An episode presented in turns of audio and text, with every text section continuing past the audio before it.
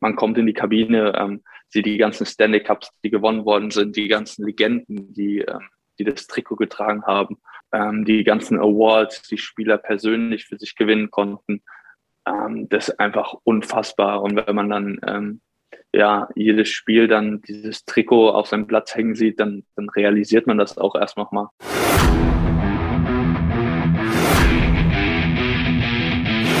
The game is us. Big welcome to the SV Hockey Podcast, powered by Magnacom.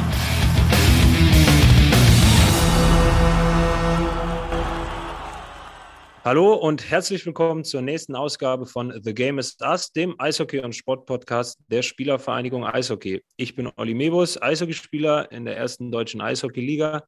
Dort bin ich zurzeit aktiv in Nürnberg bei den Ice Tigers. Ich bin einer der beiden Gastgeber dieses Podcasts und auch heute darf ich an meiner Seite wieder Flo Stenner begrüßen. Hallo Flo.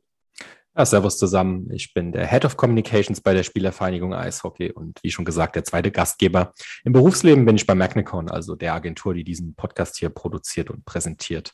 Und ähm, zuallererst möchten wir heute ganz gerne mal Danke sagen. Dankeschön für 5000 Abonnenten, die wir mittlerweile in Staffel 1 im Podcast erreicht haben.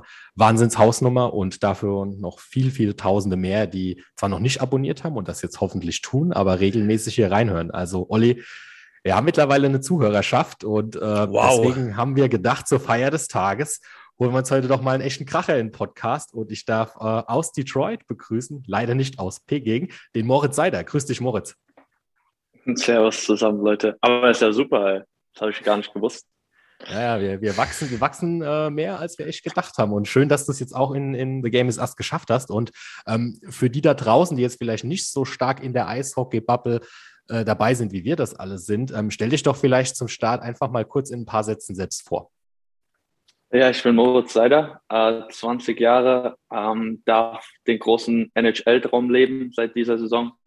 Ähm, wurde vor zwei Jahren von den Detroit Red Wings gedraftet und äh, seitdem hat sich das Leben doch schlagartig geändert und äh, jetzt findet man mich dann äh, in Nordamerika wieder. Hm. Du hast äh, uns da jetzt schon gleich die erste Steilvorlage gegeben. Ähm, ihr spielt, die NHL ist ja in verschiedene Divisions aufgeteilt und ihr seid mit den Red Wings in der Atlantic Division. Wie läuft es denn aktuell die Saison so und was sind denn jetzt noch die Ziele? Ähm, ja, das, allergroß, das allergrößte Ziel ist natürlich immer noch dieser zweite Wildcard-Spot in unserer Division, ähm, auf dem Boston gerade sitzt. Ähm, ja, es ist, die Saison läuft unheimlich gut. Ich glaube, wir haben viele Menschen überraschen können. Ähm, viele, viele Hörer oder viele, auch viele Zuschauer, die schon nicht mehr an uns geglaubt haben, ähm, denken gerade doch nochmal eifrig drüber nach und besuchen unsere Spiele mehr und mehr. Und ähm, ja, das ist für uns eine richtige Genugtuung. Also ich glaube, wir, wir sind auf einem sehr, sehr guten Weg in diesem sogenannten Rebuild. Und ähm, ich glaube, also die Zukunft der steht uns auf jeden Fall sehr, sehr offen. Mhm. Der zweite Platz in der Division, der würde euch dann quasi automatisch in die Playoffs katapultieren? Also genau, eins und zwei ähm, sind so, äh, sind direkt qualifiziert. Äh, drei und vier haben den Wildcard-Spot ähm, mhm. und spielen dann gegen die andere Division. Und da ist jetzt im Moment äh, Boston auf dem vierten Platz, aber leider jetzt auch wieder mit relativ viel ähm, Vorsprung äh, von uns gezogen. Also es wird eine, eine knackige Hausnummer, sage ich mal. Aber es bleibt dann, ähm, du hast es gerade angesprochen, so ein bisschen mit dem Rebuild, es bleibt dann jetzt doch tatsächlich irgendwie so die Playoff-Teilnahme als Saisonziel.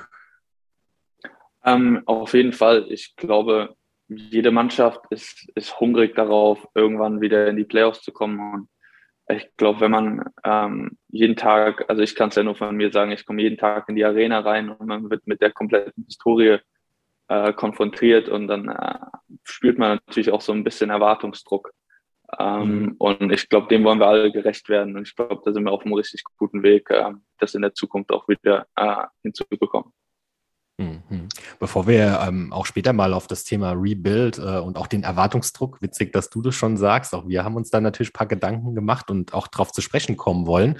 Ähm, aufgrund der Aktualität, ähm, wir zeichnen äh, für die Zuhörer da draußen ähm, als Info ganz kurz, ähm, kurz vor Beginn der Olympischen Winterspiele auf und ich habe es im Intro ja schon gesagt, ähm, Du bist leider, wie auch deine Kollegen aus Edmonton und wo sie alle spielen, die Deutschen in der NHL, nicht mit dabei. Ähm, wie geht's dir damit eigentlich? Ärgert man sich da auch so ein bisschen drüber, dass man diese Chance Olympia nicht hat? Oder ist einfach der Fokus auf, auf NHL und, und das Ziel, dass da jeder auch einfach hat, diesen Cup zu holen und auch einem Druck, Erwartungen gerecht zu werden, überwiegt es und man kann sozusagen ja damit leben, dass man nicht mit den Jungs nach Peking gefahren ist? Nee, also ich muss schon ehrlich sagen, es wäre natürlich ein Kindheitstraum, der da in Erfüllung gegangen wäre. Ähm, ich glaube, für jeden, für jeden Sportler oder Athleten ist es das Allergrößte, bei Olympia dabei sein zu dürfen. Und wir hatten echt eine gute Chance. Ähm, aber es hat nicht sollen sein. Ähm, natürlich lag das nie in unserer, in unserer Verantwortung. Wir haben, wir haben zwar alles dafür getan, aber wir konnten das mhm. natürlich nicht entscheiden. Ähm, ich glaube, letztendlich ist es auch, ähm, ja, was heißt richtig, aber sehr, sehr ähm, weise gefällt worden, die Entscheidung, äh, auf jeden Fall vertretbar. Ähm, aber nichtsdestotrotz äh, ist er natürlich sofort in Kontakt gewesen mit den Jungs. Ähm, mit ein paar äh, aus Mannheim habe ich schon geschrieben, die sind super angekommen, äh, die sind natürlich heiß und, und wollen alles erleben und äh, so kann man natürlich dann trotzdem äh, ein bisschen dabei sein und auf jeden Fall mitfiebern. Mhm. Jetzt hast du dir den ersten Kindheitstraum ja schon erfüllt und äh, hast dich da zu einer festen Stammrolle in Detroit entwickelt. Dann kannst du jetzt äh, die nächsten vier Jahre die Liga nochmal schön auseinandernehmen und in vier Jahren da bei den Olympischen Spielen nochmal angreifen. Wie ist das so in der Mannschaft ähm, aufgefasst worden mit potenziellen Teilnehmern auch oder wie war so der Tonus in der Liga über, diesen, über diese Nichtteilnahme der NHL-Spieler bei den Olympischen Spielen? Ähm, ja, okay, die, die Liga hatte ja immer bis zum 13. Januar oder so die Chance, ähm, die ganzen Spiele abzuziehen. Und ähm, umso näher der Zeitpunkt rückte, umso öfter hatten wir auch äh, wöchentliche Meetings mit der, äh, mit der PA, mit der Spieleragentur und die haben uns halt immer auf dem Laufenden gehalten und uns leider ähm, ja, vermehrt dann auch über die schlechten Nachrichten informieren müssen. Ähm, und dann ist natürlich auch immer so ein bisschen die Begeisterung äh, versunken und man wurde einem wurde es natürlich relativ schnell klar, dass das wahrscheinlich nichts werden kann. Ähm, ich glaube, alle Spieler waren unheimlich ähm, ja, geil drauf, würde ich schon sagen, da dabei zu sein. Also diese Begeisterung auch, wenn man jetzt in der Liga sich umgehört hat, also die war riesengroß, aber so ist es halt jetzt nun mal und ich glaube, wir haben trotzdem ein Mammutprogramm vor uns und wir werden ja trotzdem äh, super gut vertreten von, von den Jungs. Hm. Jetzt, das denke ich auch. Jetzt guckst du ja mit Sicherheit trotzdem äh, mit einem Auge, auch wenn das mit den ganzen Zeitverschiebungen natürlich, gerade wenn man in Detroit sitzt wie du, ziemlich crazy ist, mit einem Auge mit Sicherheit, was deine Jungs da in, in Peking treiben. Und äh, es geht in, in der Gruppenphase ja gegen die Gastgeber, gegen Kanada und gegen die USA. Du kennst die Mannschaft, du kennst, glaube ich, auch jeden, der da für den DB aufläuft. Ähm, Siehst du Chancen auf eine Medaille dieses Jahr und was macht deiner Meinung nach die, die deutsche Eishockey-Nationalmannschaft mittlerweile so stark? Ich glaube, ähm, sich nicht mehr verstecken zu müssen. Ähm, ich glaube, wenn man sich einfach mal diesen Zeitverlauf anschaut, ähm, würde ich fast sagen, dass der, dass der Marco Sturm da einen riesen Anteil dran hat. Ähm, seitdem spielen wir anderes Eishockey. Ich glaube, wir verstecken uns nicht mehr, versuchen einfach mit der Scheibe zu spielen, ähm, auch gegen die großen Nationen, ähm, ja, viel im Scheibenbesitz zu sein und, und versuchen so unsere Chancen auszuarbeiten. Und ähm, ja, ich glaube, wir haben halt auch einfach dieses technische Potenzial dazu. Also das ist ja auch außer Frage, wenn man sich mal unser, unseren Kader anschaut, dann kann man da, glaube ich, auch das mit breiter Brust sagen. Ja, und auf jeden Fall, also ich glaube, es ist viel drin. Ähm, vielleicht gibt es wieder eine Überraschung, aber ich glaube, man sollte natürlich erstmal ähm, kleine Ziele sich setzen, um dann so einfach ja, so, so einen großen Ehrgeiz aufzubauen. Mhm. Ja. Wir werden es wir werden's auf jeden Fall die, die nächsten Tage beobachten. auf jeden ähm, Fall, ja. Hoffen wir mal, dass die Jungs alle gesund bleiben und dass die Spiele alle so stattfinden können. Und dann denke ich, haben wir da eine richtig schlagkräftige Truppe vor Ort. Absolut, absolut. Ja, ja, ja. Ähm, jetzt sind wir so ein bisschen in dem aktuellen Teil und den würde ich ganz gerne beschließen, bevor wir dann in unseren Hauptgesprächsteil übergehen. Und zwar ähm, ist auch noch gar nicht so lange her, da gab es äh, für dich und dein Team einen 3 zu 2 Overtime-Sieg gegen die Pittsburgh Penguins. Und äh, das ist auch bis in die deutsche Berichterstattung hier rüber geschwappt. Du hattest ein bisschen Stress mit einem gewissen Sidney Crosby. Ähm, was war da los? Was habt ihr euch da gesagt? Was ist da passiert? Äh, ja, gesagt, nicht wirklich viel. Ähm, natürlich hat man vor so einem Spieler unheimlich viel Respekt. Ähm, das steht außer Frage, aber man muss sich natürlich auch nicht verstecken. Ähm, ich bin ein großer Typ, ich will mit gutem Beispiel auch vorangehen in der Mannschaft. Ähm, und dann äh, muss man sich natürlich auch nicht kleinkriegen lassen. Und das habe ich versucht zu zeigen. Ähm, die Jungs waren natürlich auch super da und haben mir den Rücken gestärkt. Mhm. Und das gibt einem natürlich auch dann das Gefühl, dass man solche Sachen machen kann, ohne dass man ähm, ja blöd von der Seite angequatscht wird oder ähm, sich für irgendwas schämen muss. Das verschafft wahrscheinlich äh, sowohl in der Liga als auch, auch, als auch intern im Team äh, auch einen gewissen Respekt, ne? Äh, das hoffe ich auf jeden Fall. Ähm, ja. Ich glaube einfach, das ist so ein bisschen auch mein Motto. Ich will einfach, hm. ähm, egal, es ist ja auch vom Alter unabhängig, dass man einfach mit gutem Beispiel vorangehen kann und die Jungs dann vielleicht so mitreißen kann, wenn man das jetzt mit seiner Stimme noch nicht so machen kann. Und ähm, wenn das funktioniert, dann ist es natürlich äh, eine Top-Sache. Also sehr super. Hm. Ja, jetzt bist du ja ähm, noch ein junger Kerl, hast dich mit, mit Sydney angelegt, habe ich schon gesagt, ähm, und hast auch außerhalb von dieser Aktion natürlich schon unfassbar viel in, in deinen wenigen Jahren als Profi unglaublich viel erlebt, ähm, national hier in Deutschland, aber eben auch international. Und ähm, wir wollen jetzt so ein bisschen deine, deine Karriere beleuchten. Und ähm, ich habe es mal gesagt, vom NHL-Rookie zum Stammspieler, mit der über 20 Minuten regelmäßig auf dem Eis da steht. Ähm, zum Start würde ich ganz gerne noch mal so ein bisschen in die Zeit zurückgehen als äh, Moritz noch ganz klein war. Wo hast du denn überhaupt das Eishockeyspielen gelernt und wie bist du überhaupt zum Hockey gekommen? Das muss man in Deutschland ja doch immer mal wieder fragen, weil es eben nicht ah, ja. Nummer eins ist, ne? ah, ja, also in der, in der Eishockey-Hochburg Erfurt aufgewachsen. äh, äh, da war natürlich jetzt nicht viel. Ähm, da hat man erstmal angefangen, Fußball zu spielen und äh, äh, war begeistert in der Leichtathletik auch unterwegs. Ähm, und dann hatten wir im, im Kindergarten immer die Chance, äh, über die, über die Weihnachtszeit äh, Schlittschuhlaufen zu gehen. In der, in der Gunter Niemann Störnemann Halle sind wir dann unsere Kreise gezogen.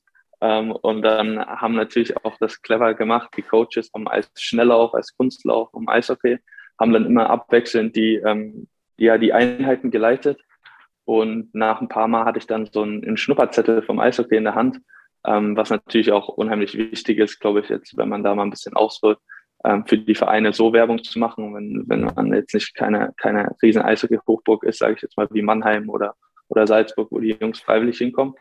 Ähm, ja, und dann hat mich das super begeistert. Damals haben dann die, die Profis aus der dritten Liga dort gewartet und, und haben mit uns äh, ja so ein, so ein Schnuppertraining gemacht und da war man natürlich hin und weg. Also wenn man da solche großen, großen Männer sieht damals, äh, da war man natürlich äh, einfach dahingeschmolzen und seitdem gibt es einfach auch nichts, was mich annähernd so begeistert.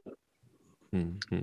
Und ähm, von der, von der Eishockey-Hochburg Erfurt ging es dann irgendwann in die, in die Talentschmiede der, der Adler, die jungen Adler. Da ist ja unter anderem auch Leon Dreiseidel oder auch Tim Stützel, die aktuell die NHL da zusammen mit dir als Deutsche aufmischen, ähm, haben diese Talentschmiede durchlaufen. Ähm, wenn du mal so ein bisschen an deine Zeit, das ist ja doch gar nicht so lange her, wenn man mal drüber nachdenkt, ja. in der Talentschmiede der Adler nachdenkst, ähm, was, was hat denn die Förderung in Mannheim so Besonderes? Wie kommt es, dass da einfach so viele Talente, A, den Sprung in die DEL schaffen, aber halt auch wirklich überproportional viele Jungs da den, den Weg in die NHL schaffen.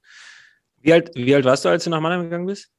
Ähm, 14. Ähm, und ein ganz wichtiger äh, Punkt war, dass meine Eltern mitgekommen sind. Ähm, damals war Internat und Gastfamilie gar keine Option. Ich war ein kompletter mhm. Heimscheißer. Für dich keine ähm, Option oder haben die Eltern gesagt, nee? Nee, Trainer, für mich keine ja. Option. Für mich keine ja. Option. Und dann äh, war ich damals ab und an mal als Gastspieler dabei und dann sind wir aus äh, Karlsbad in der Tschechei wieder zurückgefahren mit meinen Eltern. Und dann kamen so die ersten Gespräche auf und dann habe ich eigentlich nur gesagt, ja, eigentlich sollte es genauso sein wie in Erfurt, halt nur in Mannheim. So, und daraufhin äh, haben meine Eltern sich umgeschaut, haben ihre Jobs gekündigt, wir haben unsere Wohnung aufgelöst und äh, sind wir zack und pack nach Mannheim gezogen.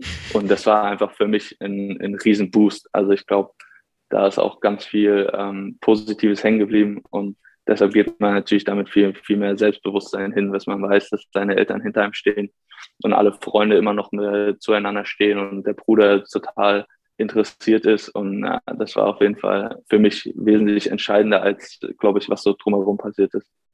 Hm. Hast du damals dann schon so ein bisschen auch dieses Empfinden dafür gehabt, okay, meine Eltern geben mehr oder weniger ihr komplettes Leben für mich auf, kommen mit mir nach Mannheim. Also wenn ich jetzt hier hingehe, dann besser richtig und ohne irgendwelche Fehltritte? Ja, also der, der, der eigentliche Fahrplan war, damals hat man die DNL, also die U19 gespielt und dann in dem Jahr hätte ich auch mein Abitur fertig gehabt. So, mhm. die DNL habe ich in zwei Jahren relativ schnell übersprungen. Das Abitur hatte ich auch nicht beendet und dann saß ich da. So. Ähm, und dann kamen das, äh, die ersten Gespräche mit den Adlern und äh, seitdem ging natürlich alles relativ steil nach oben. Und davor hat man sich überhaupt gar keine Gedanken gemacht, ob man mal mit dem Eishockey überhaupt Geld verdienen kann. Also muss ich ehrlich sein, da hat man das einfach aus Spaß gemacht, um eine geile Zeit mit den Jungs zu haben.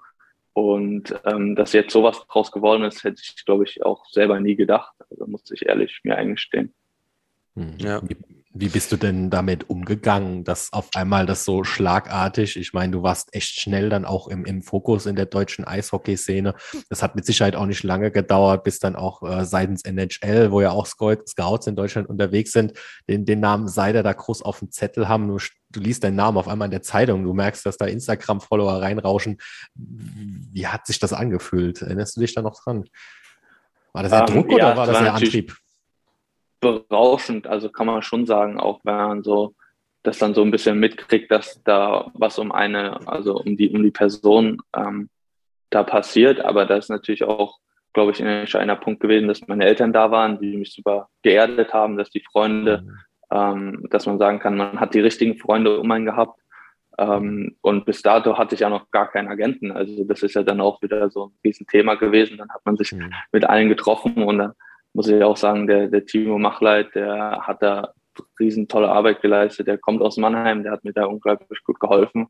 Und als dann auch die ganzen Scouts kamen, das kommt man natürlich dann auch dazu, ähm, hatte ich ja noch gar keinen Führerschein. Also der hat mich abgeholt, der hat mich überall hingefahren und saß einfach dann äh, ganz ruhig in, in der Ecke und hat äh, zu den Meetings zugehört und hat mich dann wieder nach Hause gefahren. Und da ist natürlich dann auch so eine, so eine dicke Freundschaft entstanden. Und mhm. ähm, ja, dann weiß ich nicht, ob man das Druck sagen kann, aber dann will man natürlich dann einfach auch den Leuten auch so ein bisschen was zurückgeben. Und das ist natürlich unheimlich schön, dass das so klappt im Moment. Du warst dann 17, hast dann mit 17 deine ersten Spiele in Mannheim gemacht, ne? In der DL. Genau, also mit 17, 18 die erste Saison gespielt. Ähm, mit 16 durfte ich dann schon mal ein paar Spiele machen. Ähm, äh, wow. Und da ist dann wirklich echt viel passiert, dann, dann so zwischen der Schule hin und her gependelt. Ähm, dann die Jungs hatten montags immer frei, das werde ich auch nicht vergessen. Und man schleppt sich dann Montag früh in, in die Schule, wenn man dann, keine Ahnung, um drei Uhr morgens aus Bremerhaven wieder zurückgekommen ist an einem Sonntag. Ähm, das war natürlich, dann hat man schon ab und an in den sauren Apfel beißen müssen, aber äh, Schule war halt zu dem Zeitpunkt auch ein, ein ganz wichtiger Punkt im, im Leben, weil man natürlich nicht wusste, wie, wie weit kann das da klappen da mit der Eishockeyschiene. Mhm. Ja. Mhm. ja, krass. Und ähm, ich meine, gerade im Eishockey ist es ja jetzt auch nicht gerade, wir hatten ja schon mehrere Gespräche auch mit Spielern, die, die wirklich schon einige Jahre auf dem Eis stehen und allesamt haben sie eigentlich gesagt, dass man in so jungen Jahren, es ist schon eine extreme Seltenheit ist, dass man da in der A, in der DL überhaupt landet und, und B, aber auch da schon wirklich im Konzert der Großen mitspielt. Ähm, ja, man redet, ich weiß, man redet nicht gerne über seine eigenen Stärken, aber wenn du das jetzt mal so ein bisschen reflektierst, was war denn deiner Meinung nach oder was haben dir vielleicht auch die Trainer oder die Mitspieler gesagt? Was war denn deine Stärke, dass du es wirklich in so jungen Jahren dann auch schon geschafft hast, da mitzuhalten?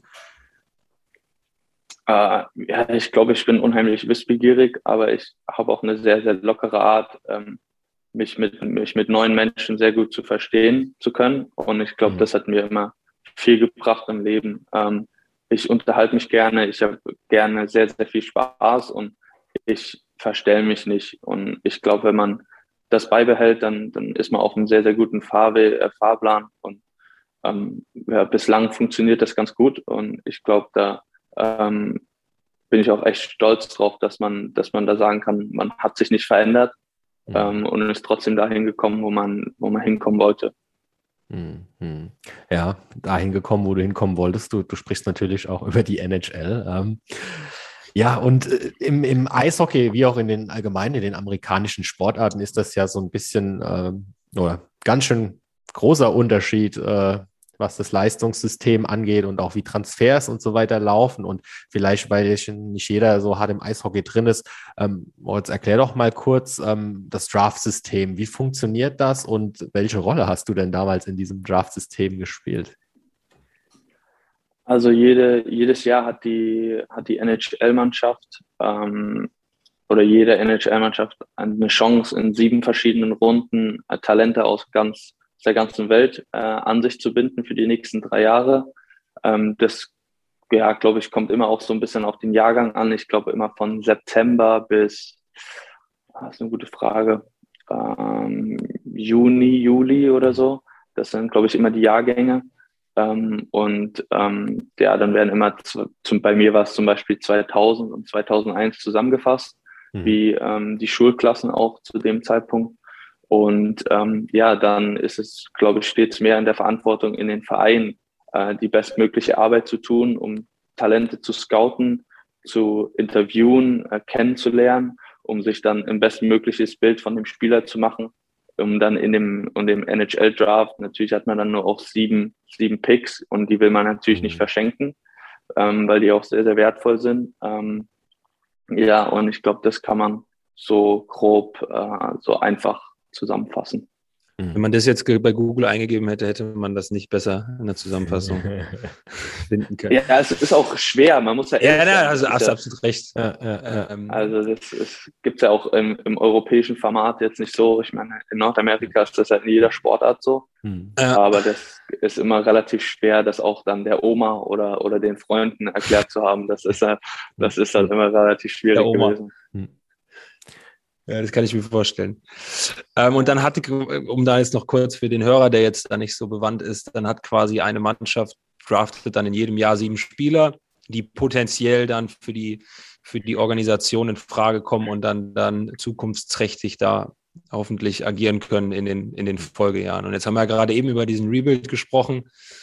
Äh, in eurem Fall, ähm, ihr hattet dann, glaube ich, wann war dein Draft? Vor drei Jahren, zwei Jahren? Äh, ja, 2019. 2019. Genau. Ne? Dann habt ihr dich gezogen und noch ein paar andere, andere junge Talente.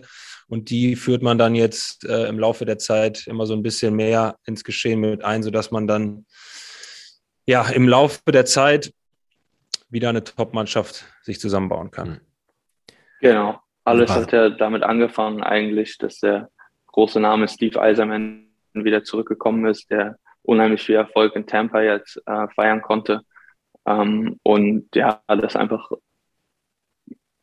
ja, wie soll man das sagen? Es ist krass zu sehen, was, was für eine Präsenz ein Mensch haben kann, ähm, wenn man, wenn man mit dem in dem Raum steht. Also das ist natürlich. Äh, Der ist General Manager jetzt bei euch? Genau, ähm, ja, ist natürlich auch so ein bisschen der Kopf der Organisation, kann man jetzt auch sagen. Ähm, und es ist einfach eine Riesen-Ehre, dass man dann auch so, so eine Person kennenlernen darf, ähm, den sein erster Draft-Pick sein durfte. Ähm, und ja, also es ist bislang äh, eine sehr, sehr coole Zusammenarbeit. Ja. Und du hast während der Zeit, als du in Deutschland dann warst, in der DL gespielt hast, ähm, waren, äh, ich kann mich tatsächlich noch auch selber an die Zeit erinnern, einige äh, Scouts, wenn man gegen euch gespielt hat oder gegen dich gespielt hat, einige Scouts, die auf der Tribüne saßen, und die äh, quatschen einen dann nach Spiel an oder du triffst dich dann am nächsten Tag mit denen und hast dann mit allen Teams so ein bisschen diese Interviews, wie sie gerade angesprochen hast, oder wie lief das damals ab?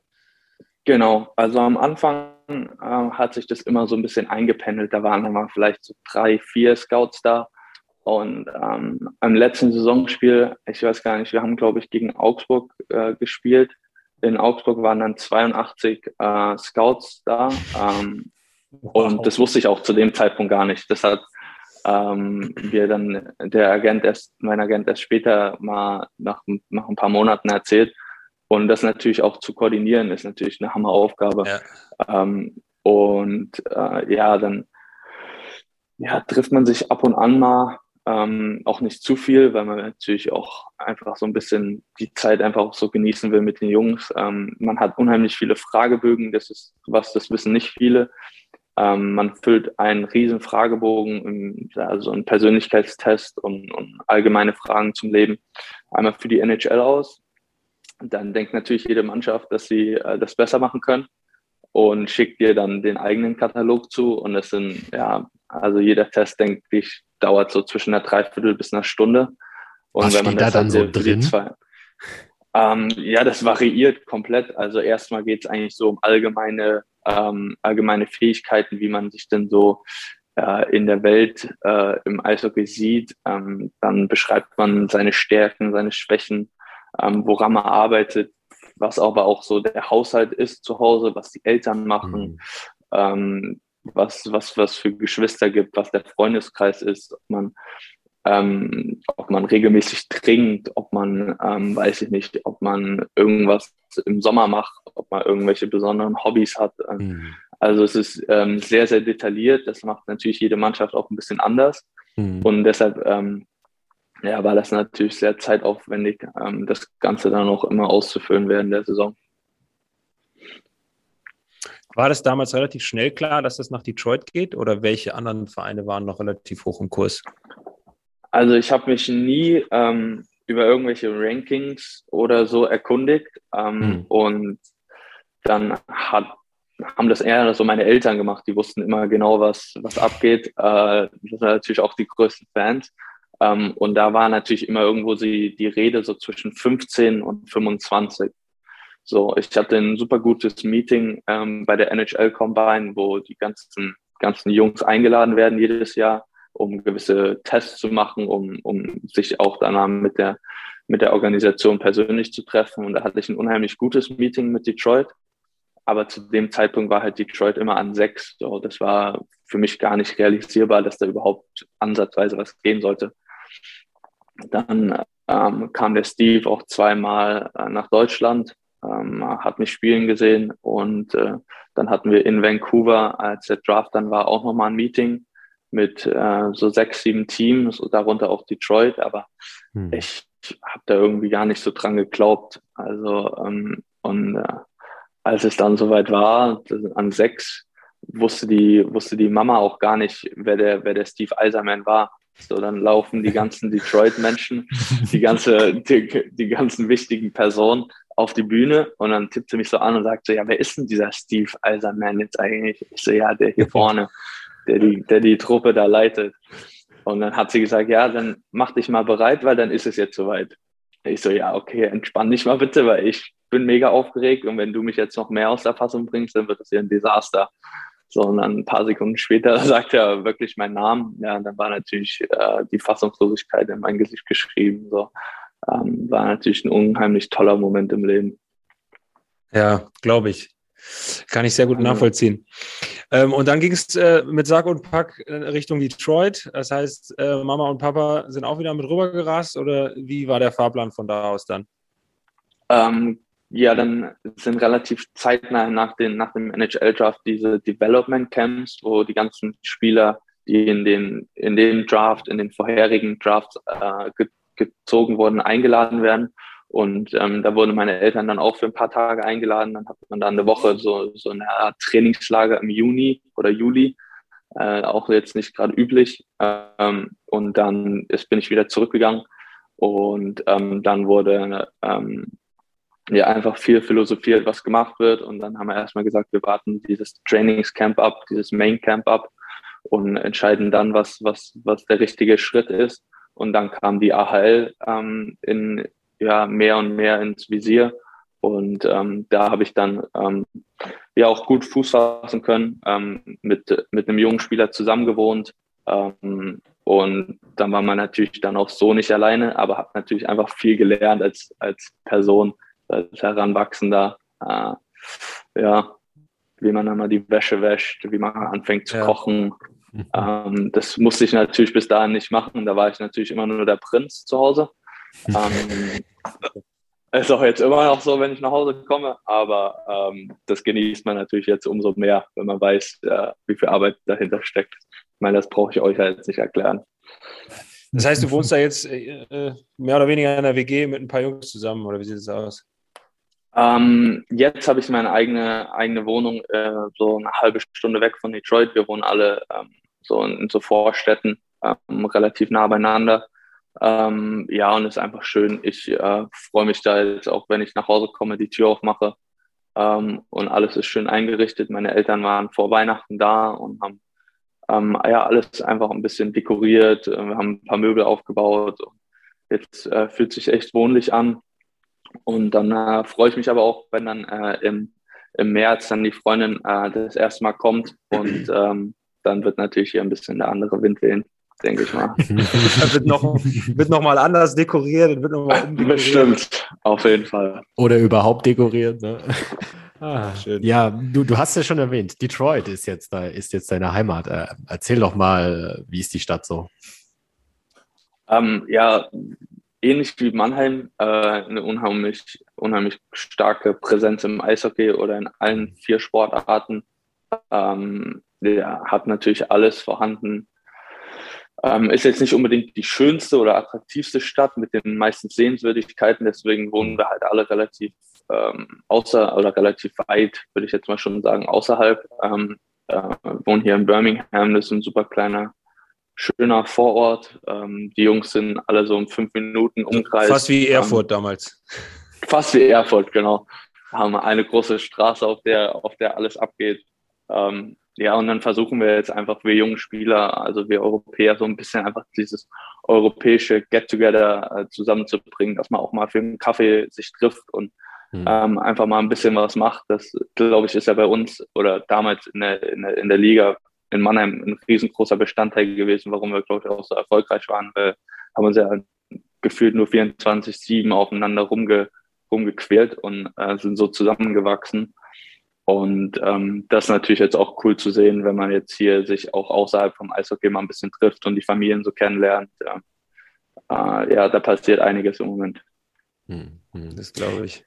Jetzt ist Detroit ja ähm, eines der Original Six Teams, also eines der ganz großen Traditionsfranchises in, in, der, in der NHL. Ähm, du hast schon so ein bisschen angedeutet, es ist eine sehr sportverrückte Stadt. Ähm, Kannst du das vielleicht noch ein bisschen einfach beschreiben, jetzt gerade in Bezug auch auf Eishockey, was Detroit da so, so wahnsinnig verrückt macht? Ist es die Stimmung im Stadion? Ist es ähnlich wie Corby Holzer, als er von Toronto erzählt hat, dass man eigentlich, egal wo man hingeht, egal welchen Sender man anschaltet, man ist einfach komplett konfrontiert damit? Oder wie schaut es da in, in Hockeytown aus?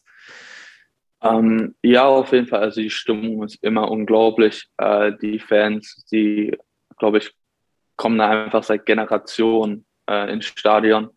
Ähm, und auch wenn man so jetzt mal, wir haben natürlich auch mal ein paar andere Einblicke hinter die Kulissen und die Personen dann kennenlernen, zum Beispiel unsere Security Lady, die macht das Ganze einfach länger, seitdem ich auf der Welt bin. Ähm, und was man da dann für Geschichten noch mithören darf, ähm, dann ist das natürlich äh, total beeindruckend. Man kommt in die Kabine, ähm, sieht die ganzen Stanley Cups, die gewonnen worden sind, die ganzen Legenden, die, ähm, die das Trikot getragen haben ähm, ähm, die ganzen Awards, die Spieler persönlich für sich gewinnen konnten. Ähm, das ist einfach unfassbar. Und wenn man dann ähm, ja jedes Spiel dann dieses Trikot auf seinem Platz hängen sieht, dann, dann realisiert man das auch erst nochmal. Ich glaube, das ist für, für, für einen jungen Spieler vielleicht nochmal was ganz anderes als für einen Spieler, der jetzt schon 15 Jahre in der Liga gespielt hat. Hm. Ist das Medien, der Medienrummel und das Medieninteresse und der Druck, der dadurch auch so ein bisschen aufgebaut wird, dementsprechend auch hoch oder ist es aufgrund ja dieses, muss man leider sagen, Misserfolgs der letzten Jahre jetzt ähm, bei euch in der Franchise gar nicht so hoch? Ähm, Erwartungsdruck ist zum Glück nicht vorhanden. Ähm, den machen, glaube ich, wir uns nur selber.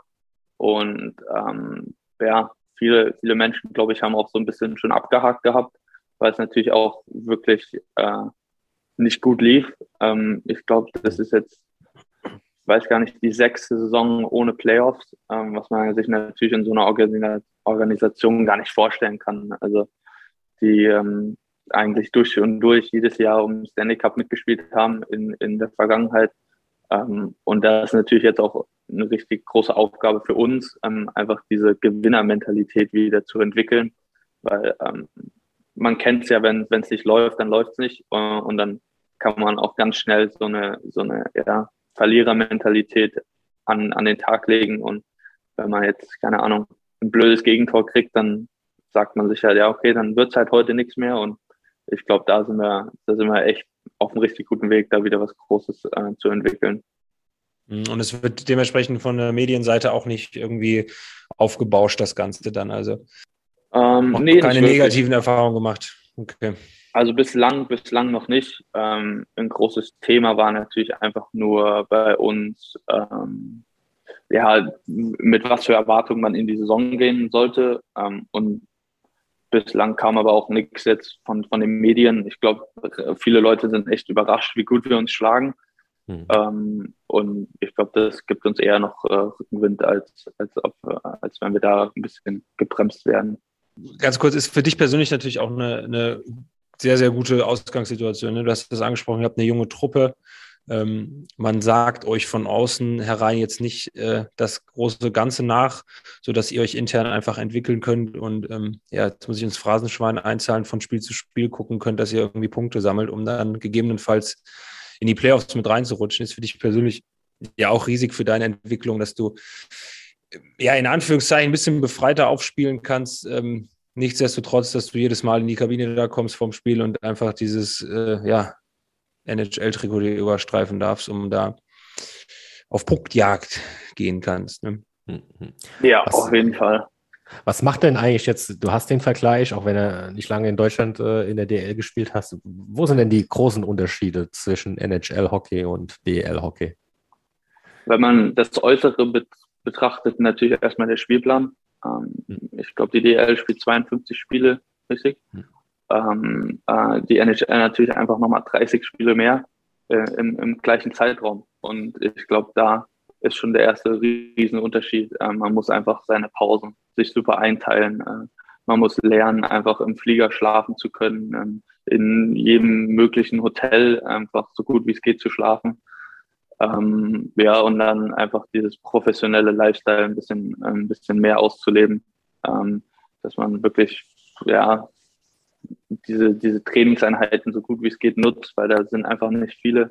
Und dann natürlich die Eisfläche ist, ist, ist kleiner, es passiert einfach wesentlich mehr in, in kürzerer Zeit. Ähm, die Spieler sind, sind einfach cleverer, technisch versierter, ähm, können härter schießen. Ähm, Torhüter sind, sind, sind äh, riesig, hat man das Gefühl. Sie nehmen einfach so viel, so viel Platz weg im Tor.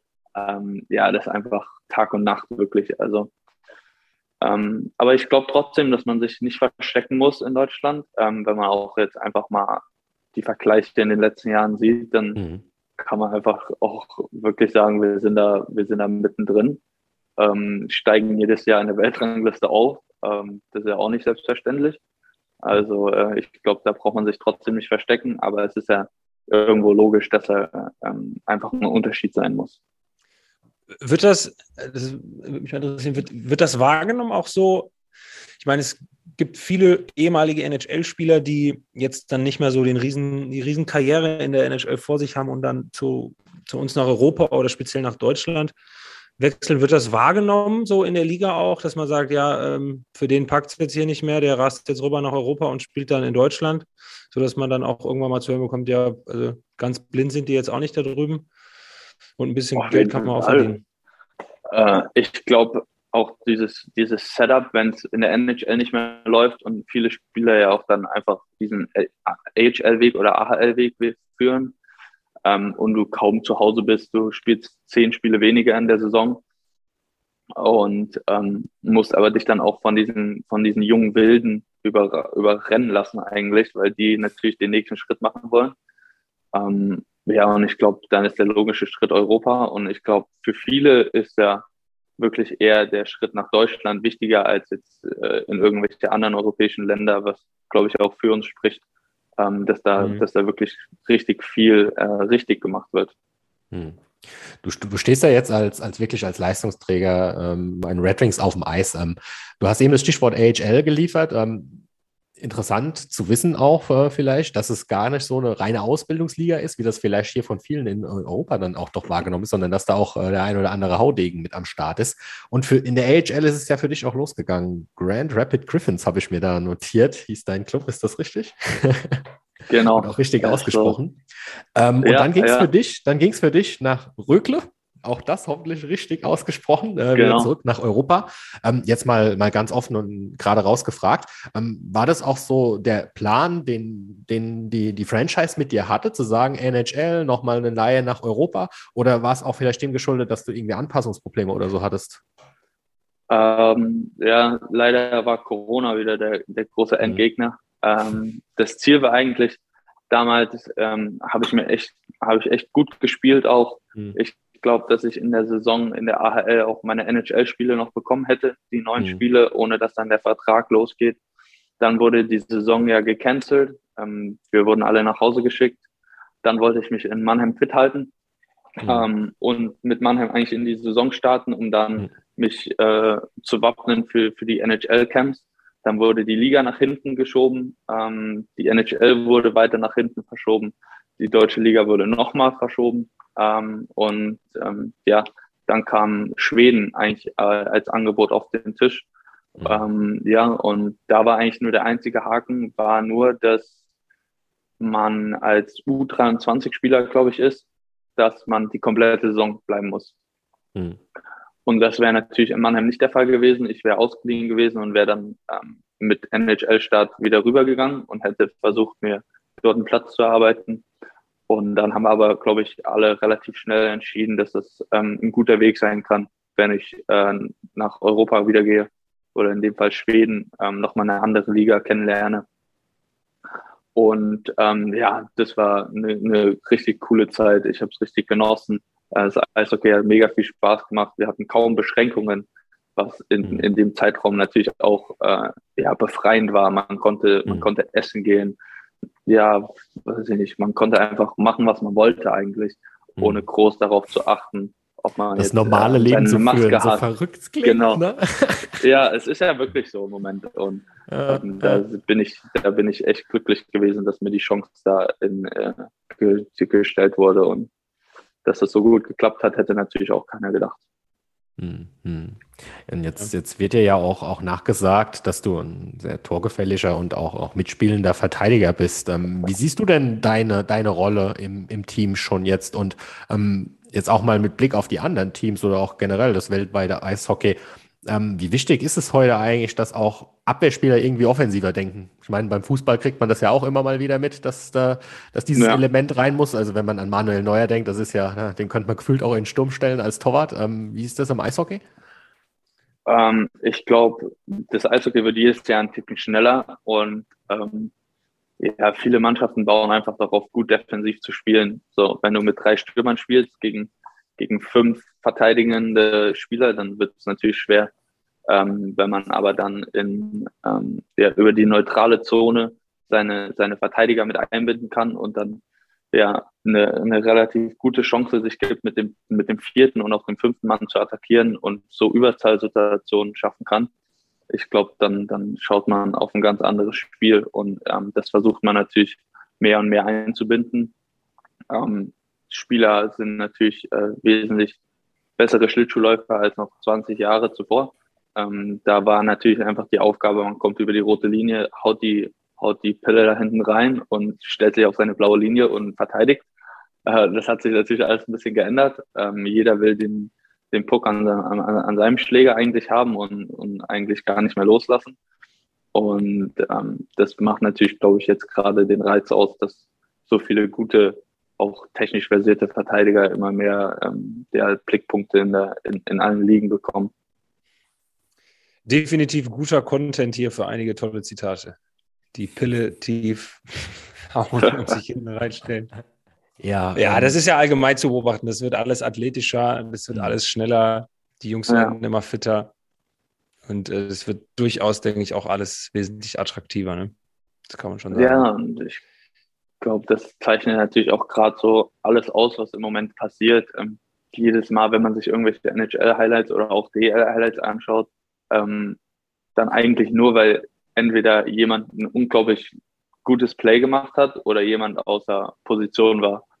Und das sagt Ja. natürlich auch einfach viel dann drüber aus, wie gut alles wird. Und Ja. das äh, macht natürlich auch einen riesen Unterschied aus. Das stimmt. Jetzt hast du, jetzt, es gibt ja, ich hatte es ja eingangs schon erwähnt, noch ein paar andere deutsche Jungs, die da gerade Nordamerika aufmischen. Ähm, in der Regel auch eher offensiv orientiert. Also Leon Dreiseitel kennt, glaube ich, ähm, jeder auch außerhalb des Eishockeys mittlerweile. Ähm, aber auch ein Tim Stützler, der, ähm, mit dem du ja auch zusammen gezockt hast in Mannheim, ist mittlerweile in Ottawa, kommt da auch auf seine Eiszeiten, ist da mit am Start. Hat man eigentlich mit den Jungs irgendwie so ein bisschen Kontakt? Tauscht man sich da aus? Auch so die Erfahrung, wie läuft es bei dir im Team? Wie, wie, wie schaut es da aus? Oder hat man rein Fokus auf sein Team? Nee, also mit dem Timmy ist natürlich schon eine eine spezielle Verbindung, äh, sind auch gute Freunde, treffen uns jeden, jeden Sommer in Mannheim, trainieren beide im, in der Offseason in Mannheim, haben viel miteinander zu tun und da erkundigt man sich natürlich auch äh, regelmäßig. Natürlich schreibt man jetzt nicht jeden Tag oder jede Woche, mhm. aber ähm, ich schaue mir auch viele, viele Spiele zu Hause an ähm, von Ottawa, weil es mich auch einfach interessiert, was, was der Bub so macht. Ähm, und ja, mit dem Leon äh, habe ich mich auch lange nach unserem Spiel unterhalten, als er in Edmonton war. Ähm, ja, und so, so bleibt man auf dem Laufenden. Man muss natürlich jetzt nicht ähm, ja, jeden Tag eine Stunde telefonieren, um, um wissen, was, was der andere privat macht. Aber dafür gibt es ja auch dann äh, eigentlich immer die coole Zeit mit der Nationalmannschaft, dass man, dass man alle Jungs wieder sieht, äh, ja, dann eigentlich nur noch aufeinander sitzt, weil man gar nicht mehr gar nicht mehr loslassen will, weil man so viel Neues erfahren kann von jedem. Ähm, weil natürlich auch Eishockey ist nicht alles. Ne? Also hm. da passiert ja auch so viel drumherum, was, was interessant ist. Ja, die Jungs heiraten, kriegen Kinder und wenn man da so dabei sein kann, ähm, dann glaube ich, ist das, macht das diese Freundschaft oder dieses Eishockey-Geschäft natürlich nochmal attraktiver oder besonderer. Lernt man das auch irgendwie noch mehr zu schätzen? Ähm, so gerade die Dinge außerhalb des Eises, wenn man in so einem, ja, klingt jetzt fast negativ, aber in so einem Hamsterrad irgendwie drin ist. Du hast gesagt, über 80 Spiele, äh, eigentlich nur von Flieger zu Flieger, Hotel zu Hotel. Die, die ich nenne es mal Quality Time. Ja, ähm, man genießt das echt. Also zum Beispiel letzte Woche hat uns der, der Mark Storr, äh, hat die jungen Spieler zum Essen eingeladen, dann hat seine Frau und, und er haben für uns gekocht und wir haben zum Beispiel dann ja, fast zwei Stunden mit den Kindern gespielt und ähm, das ist natürlich, ja, ich weiß nicht, das glaube ich nicht, dass man das auf einer normalen Arbeitsstätte in einem normalen Job so machen würde. Ähm, und ich glaube, mhm. das zeichnet diesen Sport aus, vielleicht sogar auch einfach diesen Eishockeysport aus. Ich glaube, das ist egal, in welcher, in welcher Liga man da ist, das wird sich, mhm. glaube ich, nie ändern. Und ich glaube, das ist halt auch wirklich einfach dieses besondere ähm, da können wir uns schon glücklich schätzen, dass wir alle in dieser Hockeybubble leben. Sehr, sehr wahre Worte, da hast du echt recht. Das muss man sich, glaube ich, immer wieder vor Augen führen, dass man da tatsächlich doch irgendwo auch echt einen Traum leben kann. Und wenn man das dann mal in den Vergleich setzt zu den Leuten, die da ja vielleicht nicht immer äh, ihren Traumjob ausüben müssen, da ist das schon ein absolutes Privileg. Hast du recht. Na klar, und wenn man jetzt auch so überlegt, jedes Jahr kommen neue Spieler dazu ne? Ähm, und trotzdem bleiben die alten Bekannten äh, trotzdem im Telefonbuch und man, man bleibt weiter in Kontakt und lernt mhm. aber stetig neue Leute kennen, die alle irgendwie eine neue Geschichte zu erzählen haben und das ist natürlich auch was, glaube ich, was unseren Sport auszeichnet. Absolut, ja. Mhm.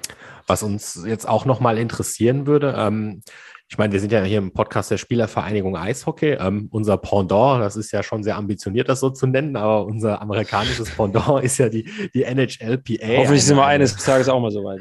Eine, eine riesengroße Organisation. Ähm, Moritz, ähm, wie präsent ist diese NHLPA denn eigentlich in den USA und auch speziell im Alltag der Spieler? Hat man da Kontakt? Wird man da regelmäßig informiert? Wo sind da so die Berührungspunkte mit dieser PA?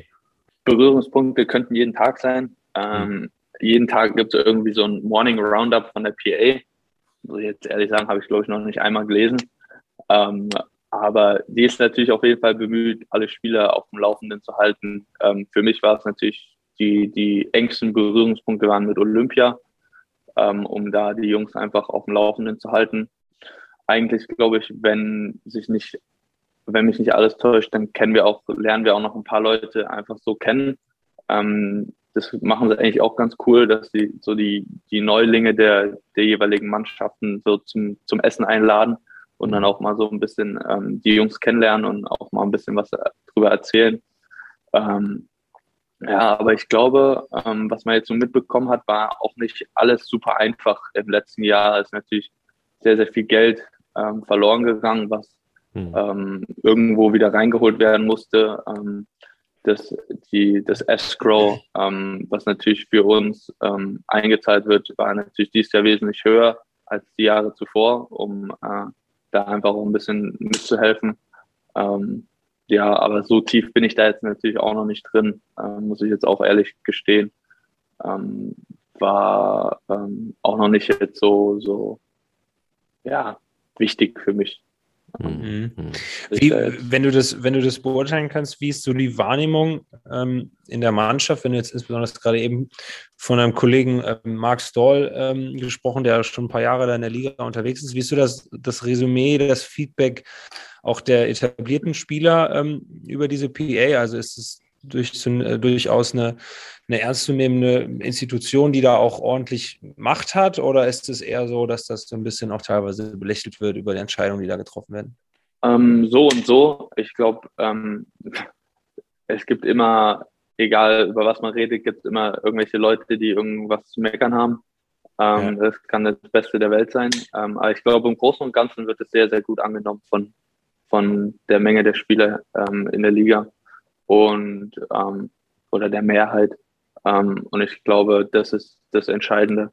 Ähm, wenn wir irgendwas haben und irgendwas wissen wollen, dann zum Beispiel bei uns fragen wir den Sam Garnier, ähm, der wirklich auch in vielen, vielen NHL-Clubs gespielt hat, der relativ eng auch mit der PA zusammenarbeitet für unsere Mannschaft.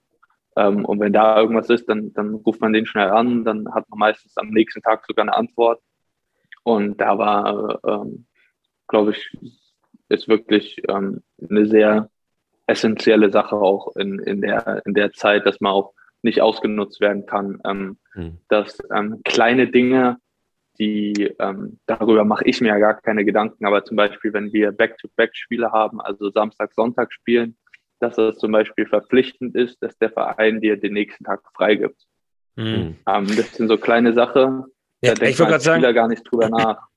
Hm, ich weiß nicht, mit wem ich letztens die Unterhaltung auch über das Thema hatte. Da gibt es einige Sachen. Ähm, die NHLPA hat veranlasst, meine ich mich zu erinnern, dass beispielsweise für die Auswärtsflüge immer eine, Masch eine Chartermaschine zur Verfügung stehen muss. Dann, ähm, dass du irgendwie auswärts ab äh, vier oder fünf Sterne äh, Hotel gebucht werden müssten. Du hast diesen Drei-Stunden-Tag, ist das richtig? Korrigiere mich, wenn ich was Falsches sage. Dass genau. du nur drei Stunden genau. am Tag in der Halle sein darfst, im Trainingstag. Ja. Und mittlerweile auch sowas wie diese 24 Stunden. Das heißt, du musst, ähm, musst vier Tage frei haben im Monat.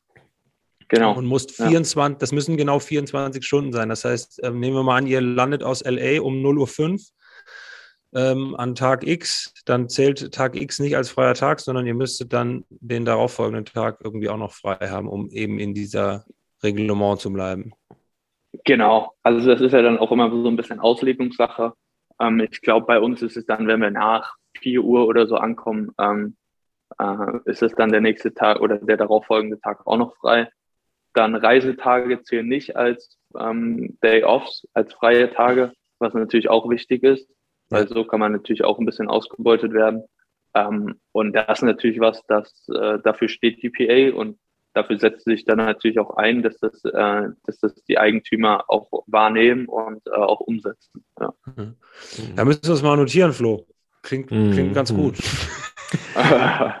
oh, jetzt, ich weiß gar nicht, ob du es mitbekommen hast, aber wir bei der SVE haben vor ein paar Tagen eine neue Personalie vermeldet. Und zwar haben wir einen neuen Sprecher des Vorstandes beziehungsweise den Posten installiert. Und das ist ein alter Bekannter, der Markus King hat den Job übernommen.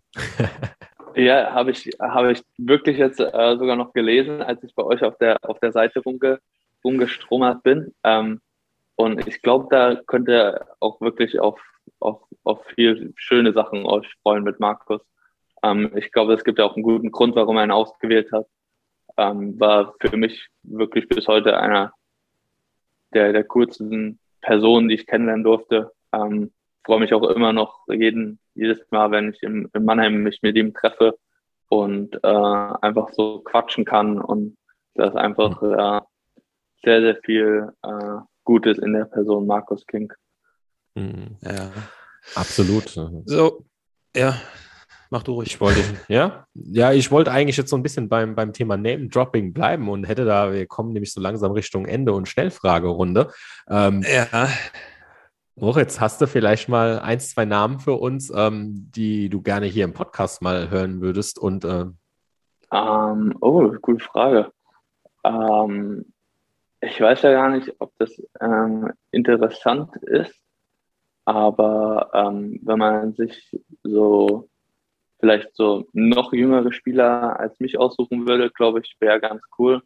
Da kommt mir jetzt so spontan ja ein Fabrizio Pilo so in den, in den Sinn, ähm, mhm. die einfach jetzt auch in der Liga oder ein Arcadius Jumbo in Mannheim gibt es ja ganz, ganz viele, ähm, die vielleicht jetzt einfach, ich will jetzt nicht sagen, ähm, profitieren so von, von dieser U23-Regel, aber sich das auch mhm. einfach erarbeitet haben und ähm, so ein bisschen auch so die, die Nachfolger so von Tim und mir und dem, mhm. von dem Justin Schütz und so den ersten waren, die, die in der Liga so reinschnuppern durften. Und ich glaube, wenn man da nochmal so eine andere Perspektive bekommt, ich glaube, das wäre relativ cool.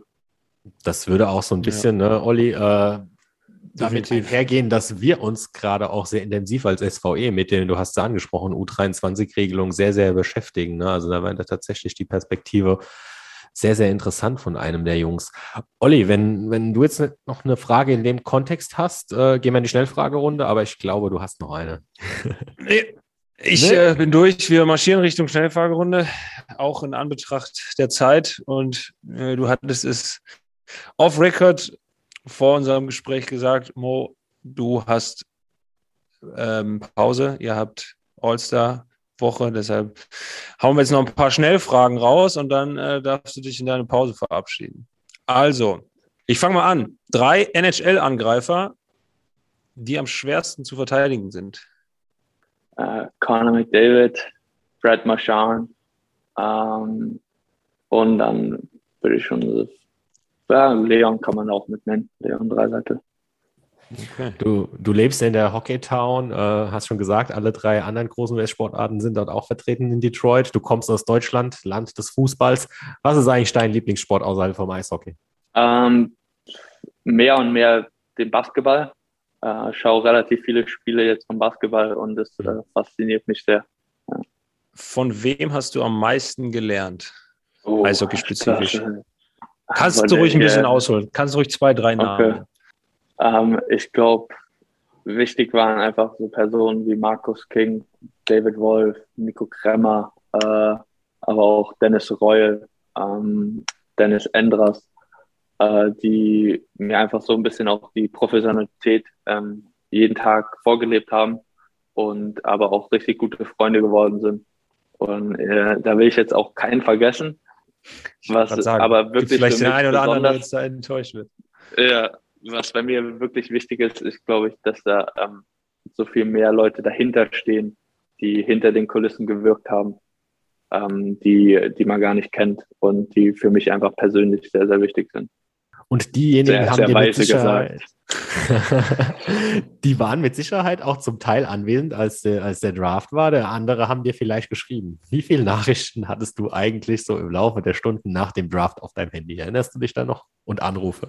Es, es, war, es war unglaublich. Das Schlimmste an dem Ganzen war eigentlich nur, dass man kommt von der Bühne runter und sofort ähm, geht dann diese ganze PR-Sache los. Und ich war erstmal für zweieinhalb Stunden weg also ich habe keinen keinen gesehen, ich habe nur Interviews geführt, irgendwelche Pucks unterschrieben, Trikots angezogen, ausgezogen, dann wieder irgendein Interview gehabt, dann noch irgendeine Person kennengelernt und nach zweieinhalb Stunden habe ich meine Eltern das erstmal sehen können.